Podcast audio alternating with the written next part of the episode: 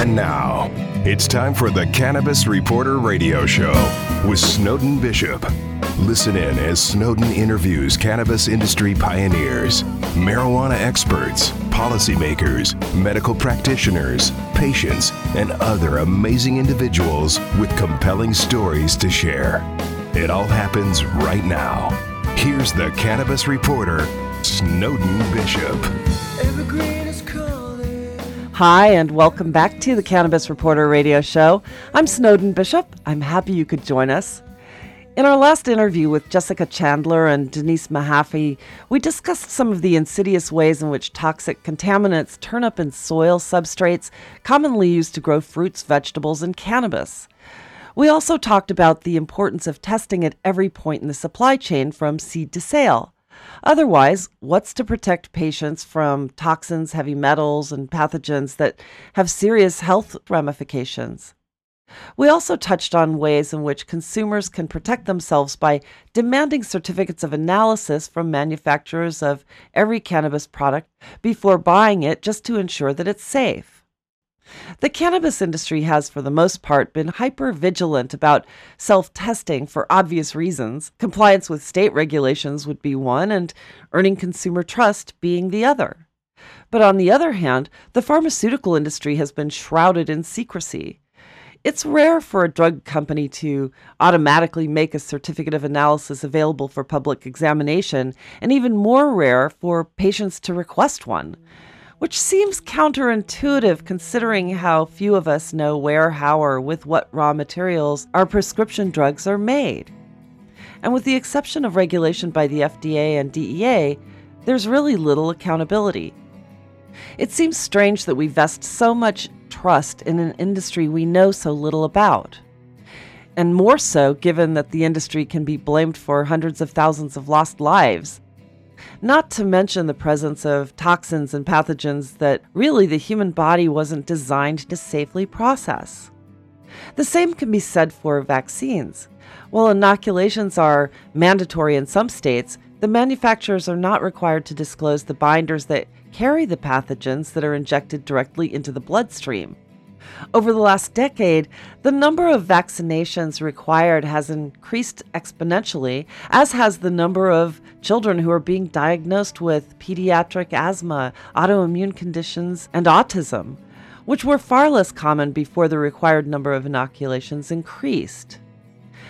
To be clear, there's no definitive proof that vaccines cause any of these conditions. However, like so many pharmaceutical drugs, they've come under scrutiny due to the incidental correlation between the onset of symptoms and the date of injection.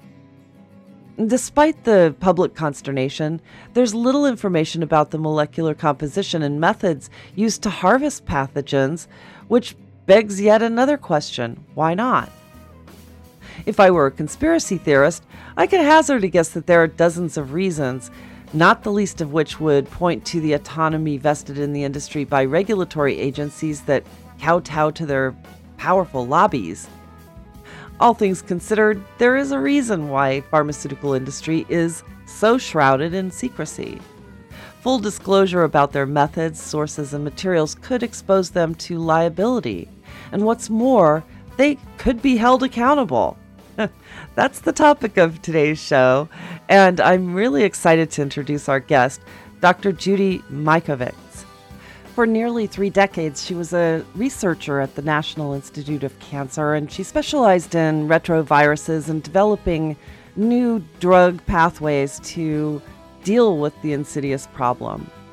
She's also author of the book called Plague, which is an eye opening expose of what goes on in the pharmaceutical industry and beyond.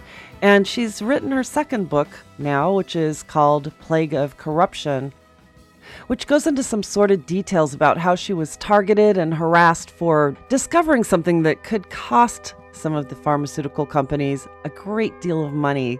Dr. Judy, thank you so much for being here. I'm really looking forward to delving into this with you. Yeah, you're welcome. It's a pleasure to be here, Snowden. Your book is fascinating. And like I've told you before, I really believe that this should be a New York Times bestseller. The information that you're offering is something that is just not widely known to many people. And I, I think it's so important that everybody should know about it. But thank you for writing it. yeah, most of the thanks goes to Kent Heckenlively, um, my co-author. Uh, he he co-wrote the first book, uh, uh, Plague, and basically when you hear me talk you'll understand that i talk like a scientist. And he said judy if uh, and, and kent is currently a sixth grade science teacher but also trained um, a trained attorney so he knows how to ask questions. So he would literally tape every word i said and turn it into a story um, and the story that you see there. So he's just br- brilliant storyteller and um, every word of it is fact every word of it is on paper and it's backed up by as you know, hundreds of references so um, uh, that that that people can actually understand how that we call it. It's called the plague of corruption. And that's because there's so much corruption in medicine and science surround, surrounding not only the topic of the book, which is vaccine injury, um, but even therapeutics for vaccine injury, um, uh, which is um, uh, cannabis. And and so we're we're led to believe by a corrupt media um, you know uh, we're we're we're uh, calling it you know weed and and and and now the CDC, the Centers for Disease Control, is talking at great length about all of this vaping causing all of these horrible things, and um, it's just to have people not use a plant uh, which can be used medically to uh, cure uh, a lot of the diseases caused by too much inappropriate activation of the immune system.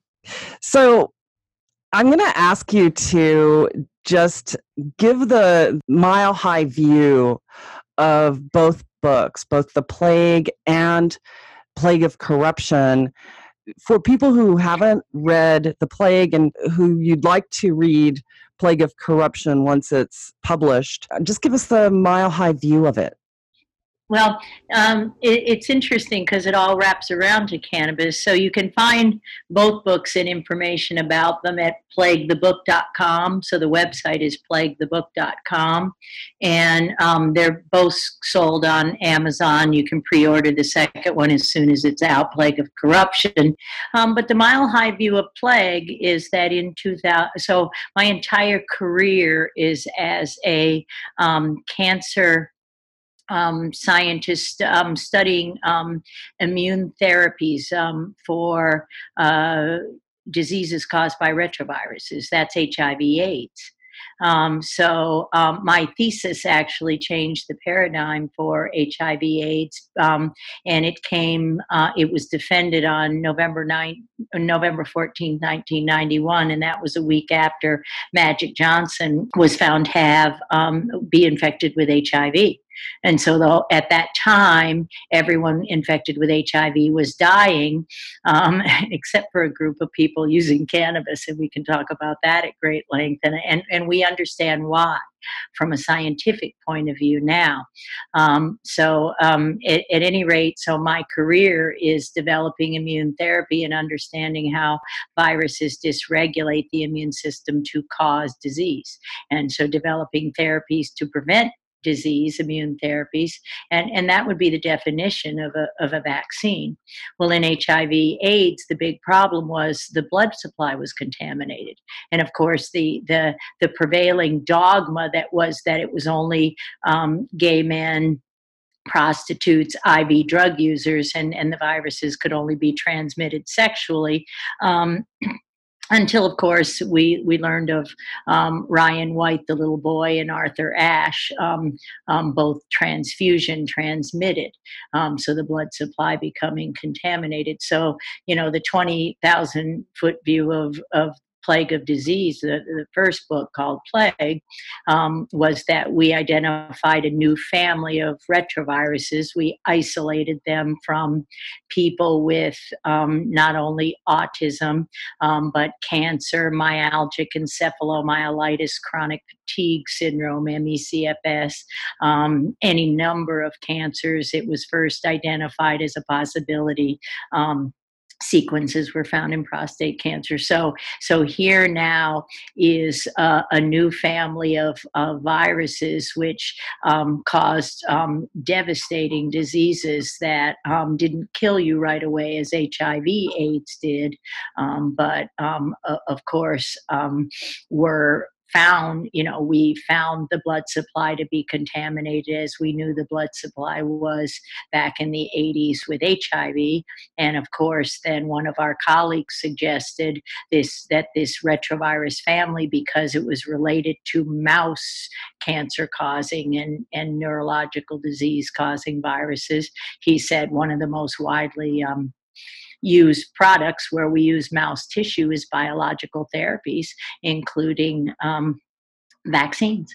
So, how did a mouse virus get into humans? Well, vaccines. So our our paper came out in one of the best journals in the world on October eighth. Um, was published and peer reviewed for for more than six months. Well, you know, to make sure these data were right. Um, and basically, it was just an oh my god because it became obvious to us and to uh, all of NIH and, and the governments worldwide um, that um, we had actually caused the, the zoonosis. That's the jumping from animals into humans of a mouse related virus, almost certainly by not only a contaminated blood supply, um, but uh, by vaccines. And, and this virus was found in even the healthy population, so healthy or apparently healthy character um, carriers, and it's 25 times what HIV was when Magic Johnson um, was found to have AIDS at the height of the epidemic in the US in 1991. See, that is the most frightening thing to me. Uh, aside from the cover up that ensued, you know, subsequently, but just to think that a lot of these autoimmune diseases, and let's face it, we have an epidemic of autoimmune conditions in this country. Correct. And with the prevalence of all of these autoimmune diseases, the fact that this isn't like the most critical topic when it comes to public health, you know, especially from the government level, it should be. And we should be addressing it right away just so that the next generation doesn't have to be contaminated the way that the way that we are. And eh, there's this whole movement that has caused a lot of consternation in the medical community, the movement of anti vax. And I think that what's important for people to understand is that the theory of vaccination is not what's dangerous. You know, putting these pathogens in the human body to strengthen the immune system and to uh, create antibodies within the human body, that's a very important thing. And we've eradicated a lot of diseases because of it. But the the thing that even the anti-vax proponents should understand is it really isn't about that. It's about the zoonosis, as you say, the way that these vaccines are made, these sort of irresponsible way that vaccines are made, we should be demanding as a public you know changes to the way that they deliver these vaccines. And by deliver i mean the formulas that they put into the vaccines or, or, the way that they're developing the pathogens number one. But number two another thing that i've heard is the delivery mechanism of like the the corn based formulas you know with some of the the toxins that are prevalent in corn products in general because most of them come from gmo corn I mean, it's a problem. So, what do you tell a discerning public about what they should do to try to protect the vaccine supply, number one? But number two, what can they do to protect their children if they're being forced to subject their children to vaccinations that could potentially be contaminated? Well, and, and, and they, in fact, they are contaminated, and you're exactly right. And it's not corn in fact that they're made in it's it's there while there is corn syrup and and glyphosate the roundup that is associated with cancers now in a big lawsuit. The, the topic of the second book is the plague of corruption. So we found these zoonoses happening. And, and as you mentioned, you know, it's not the vaccines of old, it's not the old schedule, it's not the way they were made before. And, and what most people don't realize is that in 1986, when many of these um, injuries were becoming apparent um, with the DTP shot because of the cellular debris from animal tissue. So now they give DTAP, which means acellular pertussis, um, you know, to mitigate some of these injuries. But when when the the attorneys were winning all the lawsuits back in the uh, late 70s and early 80s surrounding the DTP shot, um, basically Ronald Reagan signed into law in 1986. They kind of threatened the government, and the the company said, "We won't make your vaccines anymore, and everybody will be at risk of all of these horrible diseases if you don't remove all liability." So, so in 1986, a law was signed in by President then President Reagan to say, um, you know. Um, that nobody can sue um, a, a, manufacturer for design defects with vaccines, and they had to go into a special court uh, to all of HHS. And and now what we know because of this movement of it's called anti-vaxxers, but that's really a bad um, because I'm called an anti-vaxxer, and and and and I correct people to say, no, wait a minute, I've spent 40 years making drugs and and those drugs are immune therapies. Um, and and those those therapies in my career is based on the the single notion that we can we can develop therapies to prevent and treat chronic disease by by appropriately modulating the immune system. But it's very it's very difficult to ed to to help the parents because now of course the big frenzy um, by by the pharmaceutical companies that that really support our press and the New York Times and everything else this is what the plague of corruption is all about and the horrible decade that that I've gone through, where my career was ruined, um, my my life was ruined. I was almost killed several times, you know, and and and all of my constitutional rights remain taken away to this day. So, um, and and so many other doctors and scientists have lost their lives as they try to bring inconvenient truths to, the to the government. And, and this is over the last 40 or 50 years. So um, uh, what i say to um, parents and what we're what we're actually doing the light at the end of the tunnel. And that's why I mentioned Magic Johnson in my past um, uh, experience in the book um, is that um, we we can stop this and we can heal the the victims of the plague and we can restore faith in the promise of science. And one of the ways we can do this is by making safe vaccines. And one of the ways we can do that is recognizing that these autoimmune diseases and cancers are actually acquired endocannabinoid immune deficiencies. So it's the dysregulation of our endo our endogenous cannabinoid system. And so these plants, these phytocannabinoids, can be used therapeutically to actually prevent vaccine injuries and cure um, these um, be, be, part of curative therapies or at least mitigate some of the most horrific parts of, of these diseases. We can fix it um, in part with cannabis. Yeah, and it looks like legal cannabis is on its way.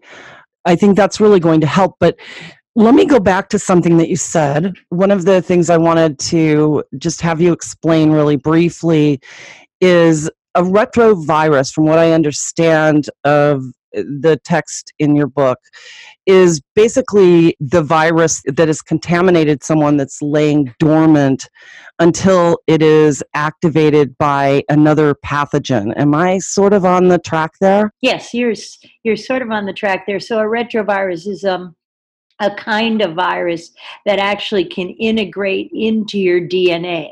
It stays there. Your immune system naturally make sure like 8% of our DNA is retroviruses. So these these viruses have enzymes that literally cut open your DNA, reverse transcribe right backwards, which is what retrovirus means, their genome, their RNA genome into DNA, then cut open your uh, DNA and insert themselves so they can remain with you for generations. And in fact, 8% of our genome is crippled retroviruses. So our immune system is very good at making sure they're not expressed. And, and HIV is the, is the retrovirus we know the most, and that it, it came from monkeys and humans became infected with it, not contaminated, infected with it. And that, of course, was the AIDS epidemic. How the zoonosis, how the transmission from monkeys into humans happened at the level it happened in the early 80s is, is um, you know, is, is still a, a hot debate. And there are a lot of books written on the topic. And of course, the last chapters of, of our book um, tell you that we think, in fact, um, that it, vaccines and a contaminated blood supply is how HIV spread through the human population and, and not the bad behavior um, of you know, gays or prostitutes or IV drug users or whatever it was that the government told us. So it was really the plague of corruption surrounding the HIV AIDS epidemic. And then now the, the, the retroviruses that are mouse related all, um, essentially all animals and plants have retroviruses, some of which are very important in the development of a species. So they go back millions of years and they do lay dormant and they're not expressed. And, and it's really important not to activate their expression and to keep a healthy immune system so, um, so that they aren't activated. And in part, what the vaccines are doing is in people with these dormant viruses, the vaccines are waking them up.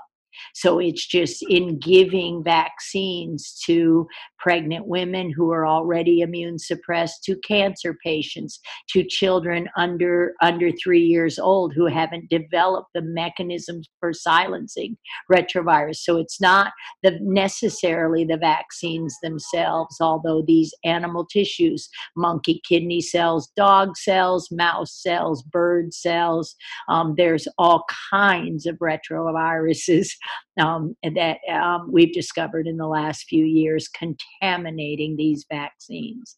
And, and this is what the government doesn't want you to know. This is why, this is the, the really the ferocity behind the, the, the, vicious nature of this whole anti-vax campaign because one of the most heavily contaminated vaccines is the mmr and um, uh, the MMR, the measles, you know, this is one of the most heavily, it's the live virus vaccines, chickenpox, MMR, um, uh, uh, some hepatitis A, some of these others that are transmitting these into our children, into our into our families, into pregnant women. It's just um, beyond comprehension, and and that's why the media and the companies that the the media is owned by the pharmaceutical companies. Just watch all the TV.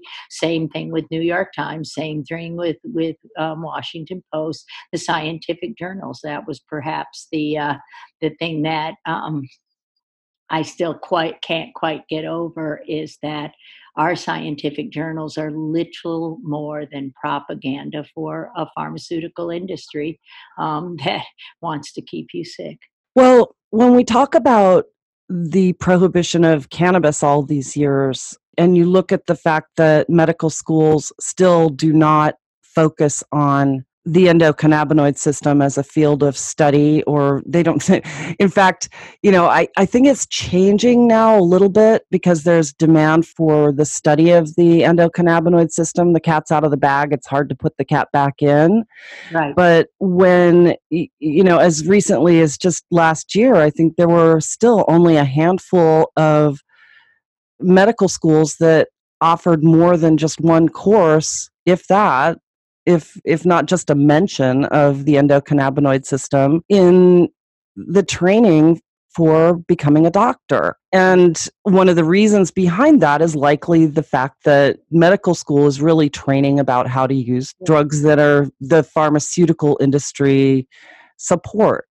And right. so, I mean, there, there's been a lot of consternation about that and a lot of criticism of, of scientists and journalists who actually bring this up. right. But I think with the legalization of cannabis, if it happens, you know, I don't know that it'll happen in this particular Congress. It might have to wait until the next one, depending on what happens with the Senate.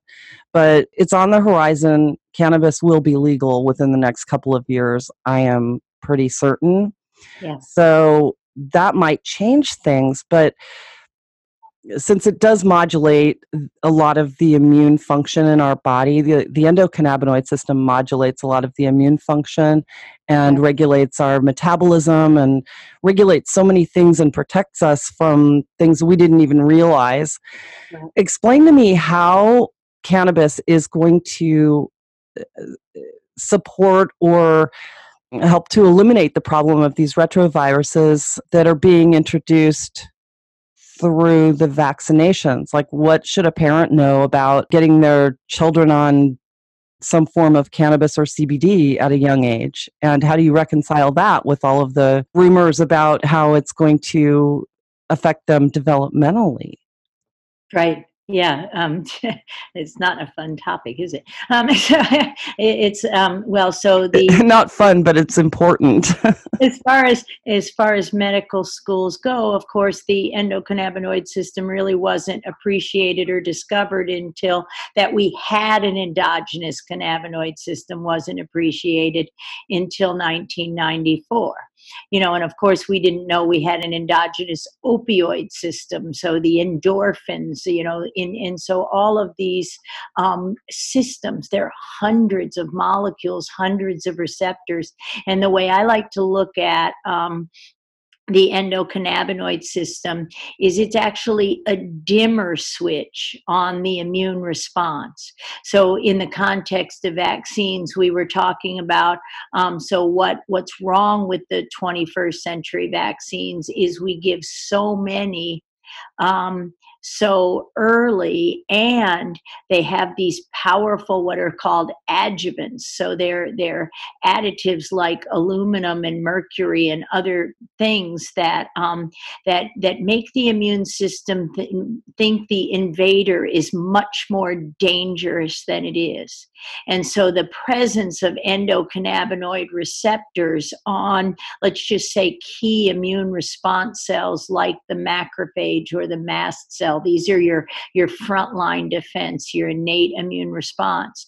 That they, they, it tells if you can stimulate the endocannabinoid system at the same time um, and just transiently modulate one of those rece- block one of those receptors during vaccination. It basically sets the dimmer switch so that the flame can't get too high.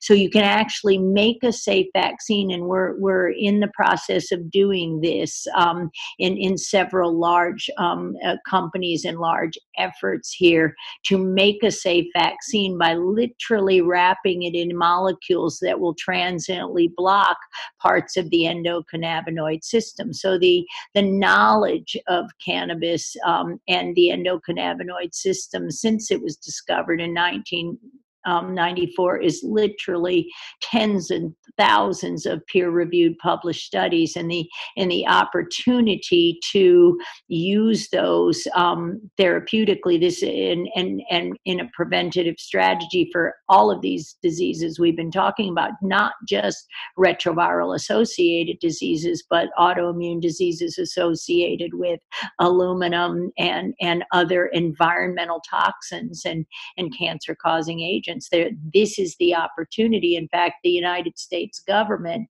has held the patent since 2003 using cannabis for many of these anxiety and pain disorders, uh, among other things.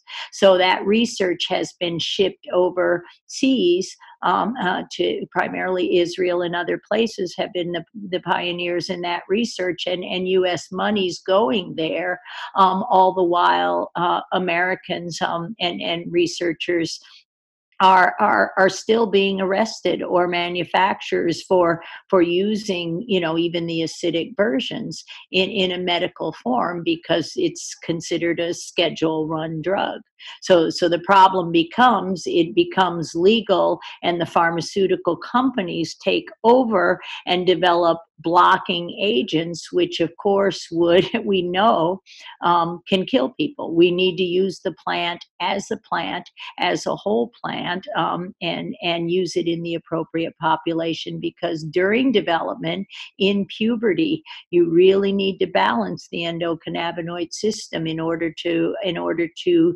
develop all the higher learning functions. So there is a danger to it. We don't um, prefer, we in the medical industry don't prefer recreational use because using cannabis, like any plant um, or, or any drug, even vaccines used at the wrong time, can be extremely dangerous if you don't understand what you're doing with it. So it's, it's really a double edged sword. Um, that you appreciate um, because um, it's it's not. I don't recommend that parents um, use various CBD or, or THC CBD oils um, or or products um, really without consulting a knowledgeable medical professional. And, and you mentioned that uh, that's not usually available. The good news is um, that breastfeeding is the often the last time most infants and babies and people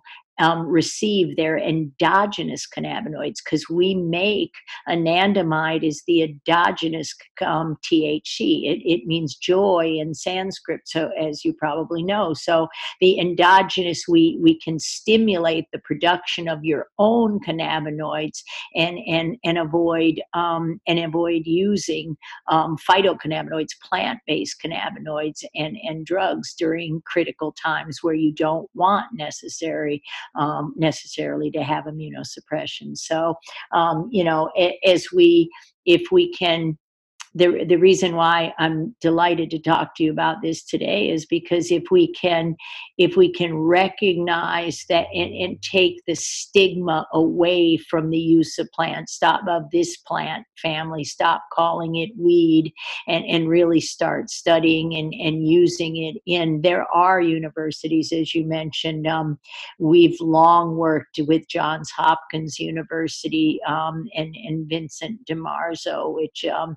who who has done an awful lot of work with cannabinoids in not only autoimmune disease but but cancers associated with retroviruses um, like prostate cancer. And and I mentioned at the beginning of the show the AIDS patients um, what we found in the 80s um, and it's the movie the dallas buyers club kind of highlights this a little bit but stays away from it a little bit. But when you use existing chemotherapies um, uh, in, in, and, and, use at the same time um, cannabis in the form of food, edibles, oils, things like that, you can actually stop some of the side effects like the the vomiting or the um, or the lack of sleep or and, and the cachexia, the extreme weight loss, which is you know often what kills the patient. So so a uh, rational combination of of cannabis, edibles, oils, um, and and even um, pills has been used very successfully successfully, at least the last decade or so, um, worldwide, um, with both synthetics and um, plant based. But um, the synthetics are very, very dangerous because you're talking about critical pathways, and, and, and you can actually, we, we know of deaths with some of the synthetics because if you block, for instance, um, there was a, a drug made by, uh, it doesn't matter, a drug made for the the pain receptor known as uh, TRPV1, trans receptor potential vanilloid number one, and that's your hot and cold pain sensor. But the drug never made it to market because you could literally put your hand in a fire and watch it burn, and you would die before you felt pain.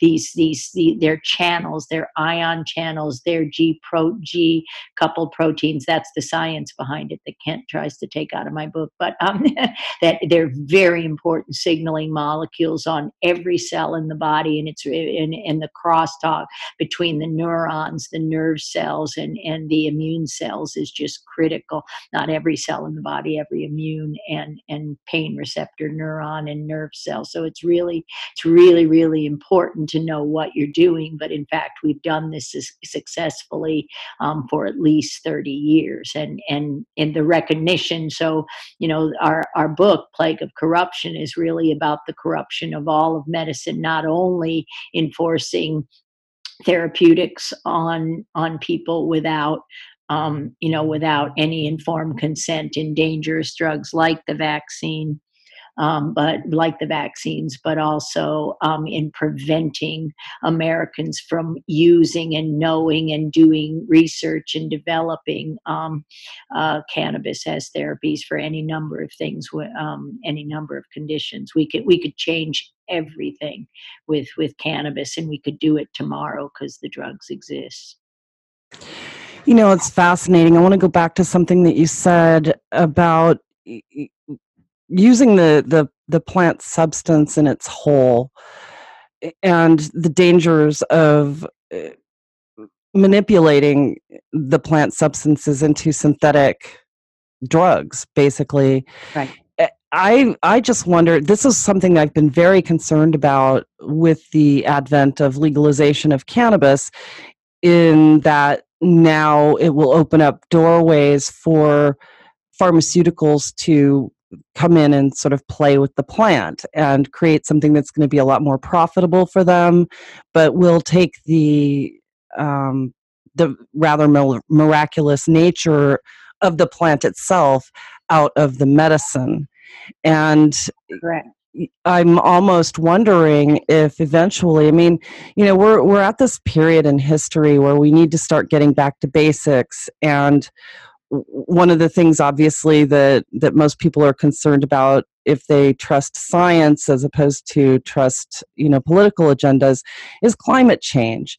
And you know i'm a big believer that hemp is something that could really help us get back to nature in terms of creating things without altering our lifestyle you know making plastics for instance out of you know hemp biomass as opposed to using you know the highly carbon consumptive and toxic uh, fossil fuels just as an example or you know quit de- deforestation to make paper or building materials and use hemp instead.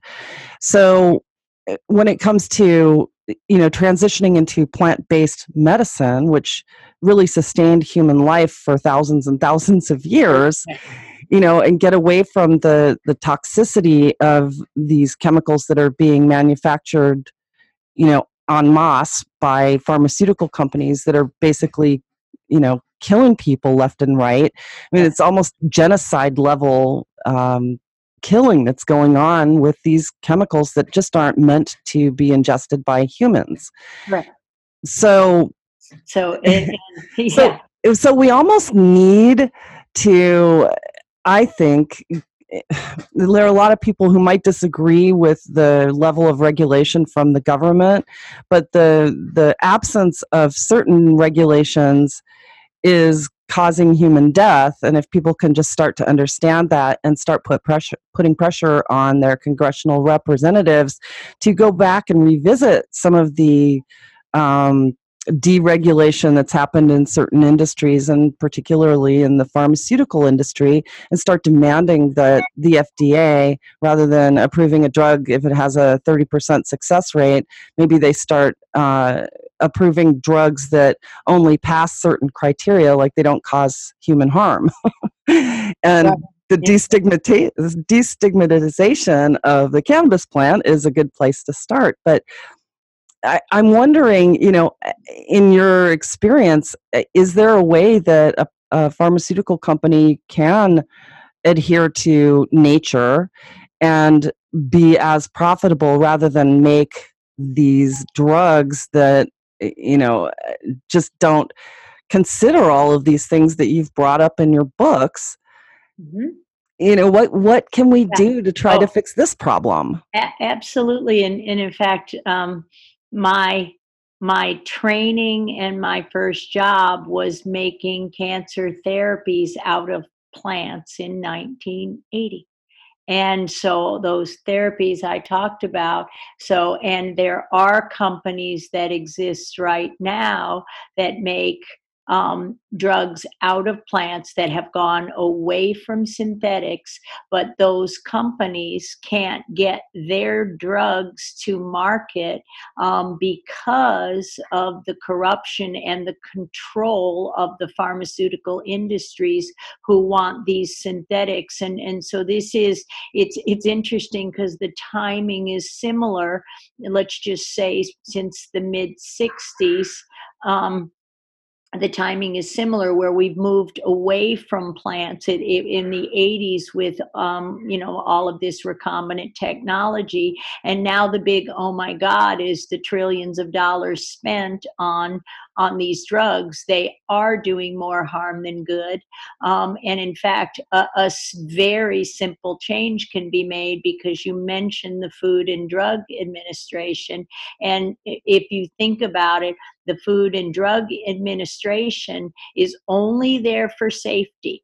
They only tell you when your food is dangerous. They don't tell you, um, for for instance, they identify at a that there's a batch of spinach that has salmonella or whatever in it. They don't tell you what food to eat or what food you can't eat. Yet they gave themselves the authority to tell you not only what drug is safe to be used in whatever condition or way, and I mean the you is the medical professionals, um, but they they tell you it, it's not you can't use certain drugs in certain things. They tell you not only safety but efficacy. So we can simply change everything saying it's back to the medical professional, and the FDA has no right to determine as long as a company proves their, their therapy is safe. Um, they don't have to prove it efficacious in this cancer, that cancer, or anything else. As long as you do no harm, a doctor can use whatever they want. That would change everything. And and and and it is a simple fix that that i guess congress senators i don't know who has to overturn this but but that authority was given to you know the fda gave themselves that authority probably bolstered by pharmaceutical companies who wanted to capture the market. I've worked for a company and in 1994 the um, I think it could be 2004. 2004, the um, government issued the Botanical Drug Guidance Act. And what that says is as long you can make a drug not as a single agent synthetic compound, as long as you can identify all the components of the plant and show the bioactivity and again show the safety in long term safety studies. So I've worked for a company since 2005 um, that um, has a fabulous natural product drug made of some mushrooms and some other plants that we know were I'm a plant, I make drugs out of plants. That was my original training. And so, um, and you can easily add cannabis extracts to that and, and understand how they act biologically. So, so yes, all of medicine is broken, but there are some simple fixes because um, right now, doctor medicine is being legislated by by By you can't use this. So I've I've fought for the last five years um, in in various courts across in, in states including Arizona and others saying you know legalize medical cannabis for autism for children for this cancer for that cancer. Um, and and we usually lose for the stigma of oh you're going to hurt them you're going to turn them into cheech and chong and dopers and and lose you know their they'll they'll go psychotic and things like that. And really the opposite is true if, if you know, um, and, and, and we change medicine to, to letting the doctors um, be appropriately educated and use the compounds. And there are many, many companies that can make these and are making these um, for these indications. So the FDA need, really needs to go away or be revamped, revamped you know, to stop this because that's where the holdup is. This company's drug that I've been working with since 2005 still hasn't gotten FDA approval because they simply don't want to change the paradigm and and you literally have to pay millions of dollars to get your drug in line so that they look at it and approve it. So we've gone through several safety clinical trials and other things. It's it's it's disgusting really, but the the the big pharma has has corrupted all of the drug industry and it's it's not that we don't know how to make drugs from plants it's that we have to it's that we have to um, allow manufacturers to make drugs from plants and stop the um, you know, uh, the capture of an entire industry to make synthetics, um, and that's what's happening. So when when those laws change, so that the pharmaceutical industry doesn't own our legislators, doesn't own our newspapers, our journals, and everything else, and and and we in fact are free to make those drugs the way we know we can, and we have been for my entire forty year career. That's when we'll win. Yeah, it's it's astounding that the regulation of drugs and the manufacturing of drugs is conducted by people who are not healers. They are bureaucrats and and, and they have a vested interest. They're they're making a lot of money to not make these healing products. So um, my experience in the cannabis industry is something that you know I, I'm in California right now that I now can. I, I, can't even tell you the benefit I can get from a whole plant extract, CO2 extracted, 20 bucks. You know, after all the regulations and the licensing that the manufacturers have to get, and somebody's got somebody's hands in the pockets, it probably costs the patient hundreds, if not thousands. And this is just this is where medicine is broken. Um, it, it, it needs to end. And and so we still give it at 20 bucks well, it seems completely unethical and it's just wrong, if I want to put a word to it, that millions of dollars go into subsidizing the research that's being conducted by the pharmaceutical industry in the United States. And then eh, having received all of that money to conduct the research and develop the drugs that they are developing, then they're charging, they're basically gouging the patients and justifying it because they've had to do all of this research to get their drugs approved, but without telling you that.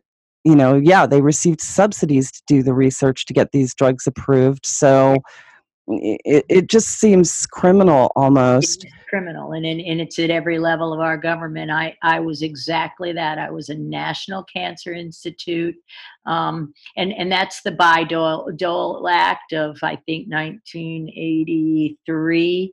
So B A Y H Dole Act. We could repeal that act right away because what it said was that government workers and and, and government employees could patent just like I told you that government holds the patent on cannabis therapies, um, could patent their research. No, no, no, no. I say taxpayers paid for my entire education. They turned the lights on in the building for the 22 years I worked at the National Cancer Institute. Um, they own the the taxpayer owns everything. There is no intellectual property in my world. It's all God's and the taxpayers. They paid for it all. Yeah. Well, and the scientists are just getting the bum rap all around if they contradict the yeah. corporate interests. Absolutely, the scientists are, uh, uh, unless they're the ones who are bought and paid for. Like like you said, so many of the scientists are, you know, um, we're we're not committing the crimes.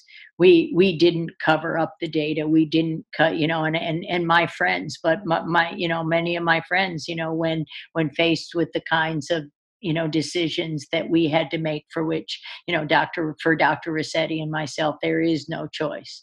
You know uh, there we show all the data we don't use statistics we don't cover it up and um, and, you know i'm i'm i'm certainly sorry that i lost my entire life's earnings many of my friends much of my family my reputation.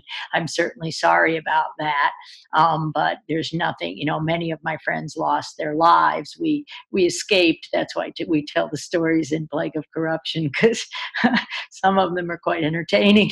God has a sense of humor, we like to say, but you know, there there is no choice. But many, many of my colleagues in, in science and medicine simply don't know and that's why we wrote the books and that's why dr ruscetti and i educate on cannabis and on many other topics and, and, and try to educate those doctors because doctors would never ever ever want to hurt a patient. And and they're being lied to just like they've had no education on on on cannabis. They've had no education on nutrition. They've had no education on vaccines.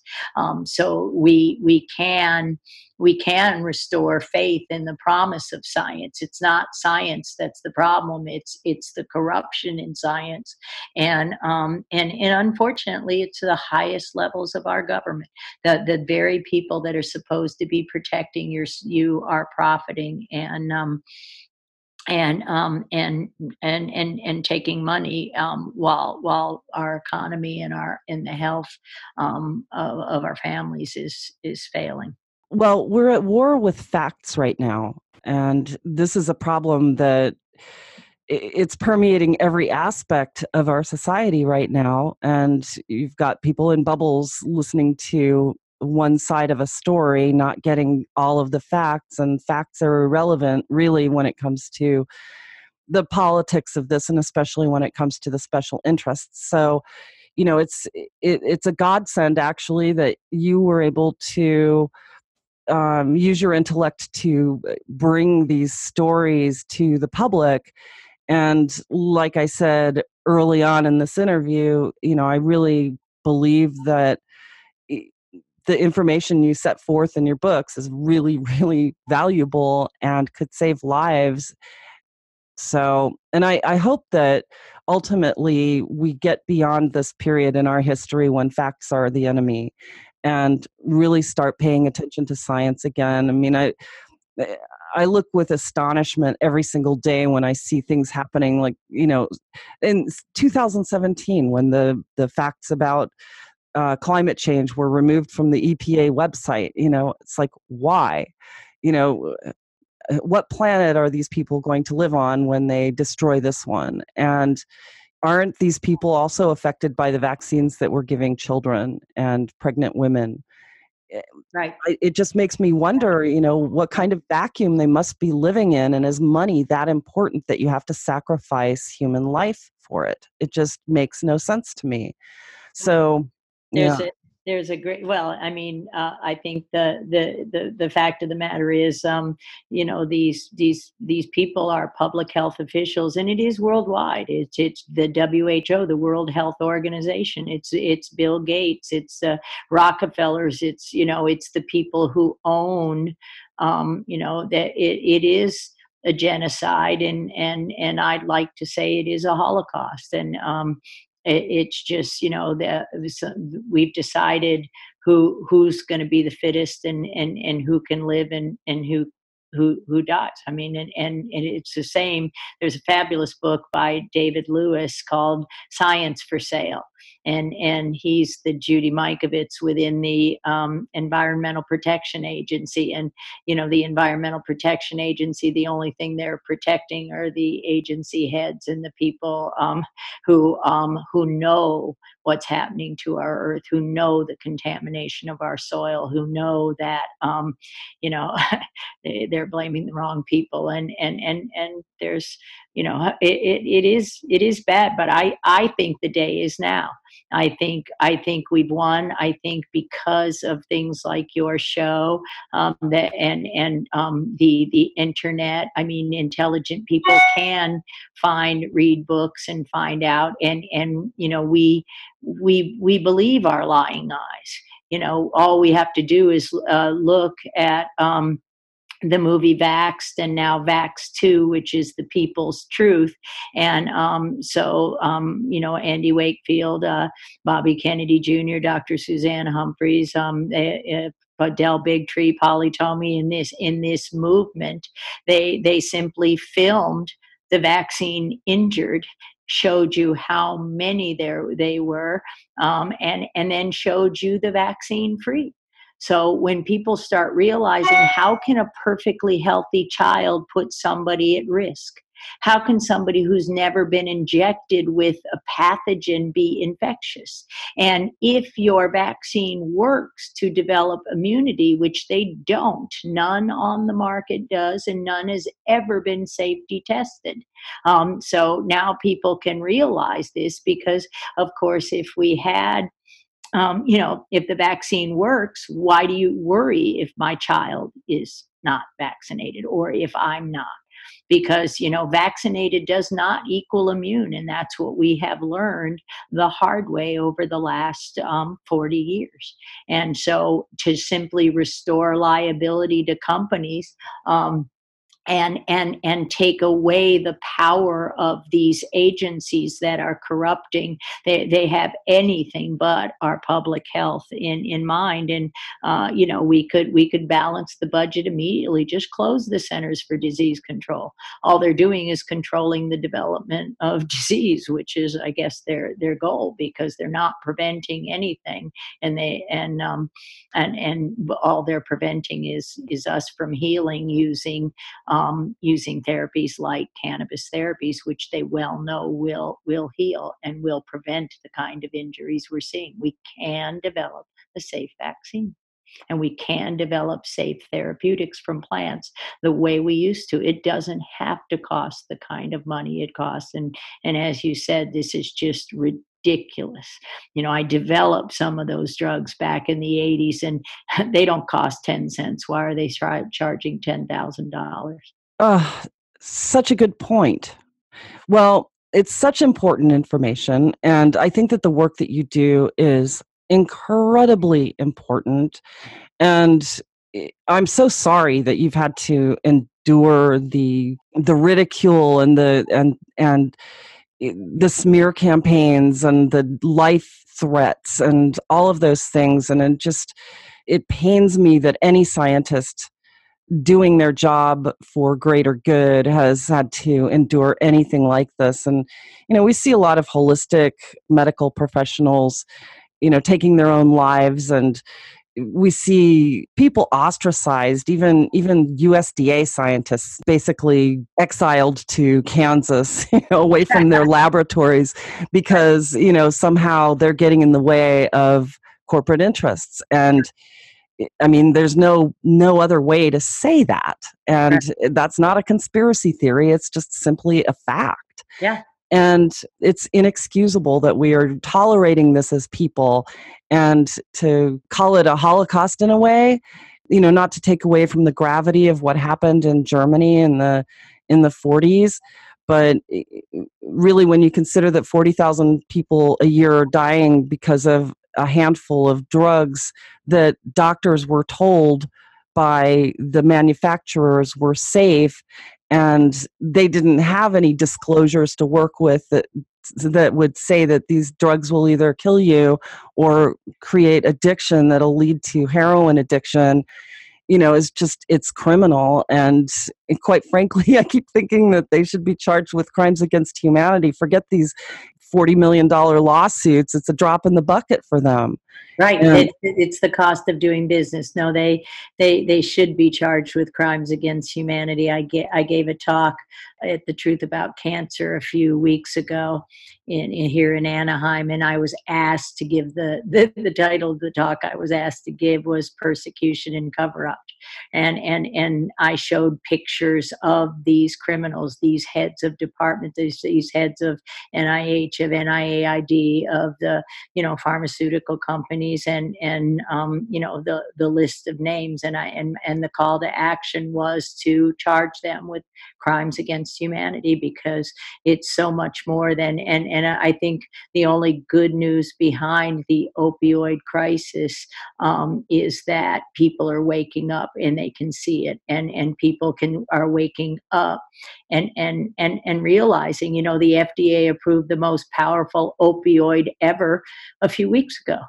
And it's like you're kidding me right and and that that these criminals are not prosecuted in a 40 billion dollar lawsuit and it goes with it, it goes with glyphosate as well with roundup with monsanto with gmo um, it, it's so big but it but it could be stopped. Um, you know the cost of doing business is a hundred million dollars. You know you've been causing cancer that our that our constitutional rights that the data have been censored our our very our very um, freedom for the nuremberg code not to be used as human test subjects when none of these vaccines have been tested. They do post licensure marketing as you'll see when you get to the end of the book. It's, it's criminal and it needs to all stop today. And and when our freedoms are restored, we'll use cannabis and, and every other natural product and natural way of healing. And it's pretty easy. Um, that's why I always use the Magic Johnson example, because when he got infected, everybody was dying. And I never thought we could fix it. And we did. So the science is there, the the, the compassion, the humanity, the brilliance um, is there, and all we have to do, and that's why your show and shows like your show are so important because it wakes everybody up to realize that we can have a better world, we can restore faith in the promise of science and medicine, um, and and everybody wins everybody wins. Our economy, there's nothing about our country that, that people can go back to work. People in so much pain who can't sleep, who can't eat, who can't metabolize food. Um, there just isn't any area that I can think of in health where cannabis couldn't be of value. It is incredibly valuable, and you are so right. Well, Dr. Judy, I am so grateful that you were able to share all of this with us today. And I am getting a signal that it's time to start wrapping it up. But any last thoughts before we go? Well, I just, um, you know, um, love what you do, and and and encourage everybody to, um, you know, to look into things and not not necessarily believe what you're been told. Um, dig a little deeper and um, and and see where where the real truth is and and and it might not be on your tv set. Great advice and i thank you for that. And i thank you so much for being with me today. It was a pleasure. It's a delight to meet you. Thank you. Oh well it is time to bring yet another show to a close. I'd like to personally thank my guest dr judy mikovits for sharing her insights and knowledge with us today if you'd like to learn more about her books or the work that she's doing, please visit us online at thecannabisreporter.com. Click podcast to find today's episode, and that's where you'll find her bio along with information about how to connect with her. We have so many people to thank. First, I'd like to express our gratitude for our partners and radio sponsors, Canosphere Biotech, the Growers Network, and Blue Mountain Energy. We certainly couldn't be doing this without you. I'd also like to thank the team here at the Cannabis Reporter radio show for always making us shine. And of course, it goes without saying how much we appreciate our programming directors at XRQK Radio Network and Society Bites Radio for distributing our show. And last but not least, thanks to all of you for listening. I'm Snowden Bishop, inviting you to join me again next week, same time, same place, for another episode of the Cannabis Reporter radio show. Until we meet again, be safe, stay informed, share what you've learned, and make it a great day.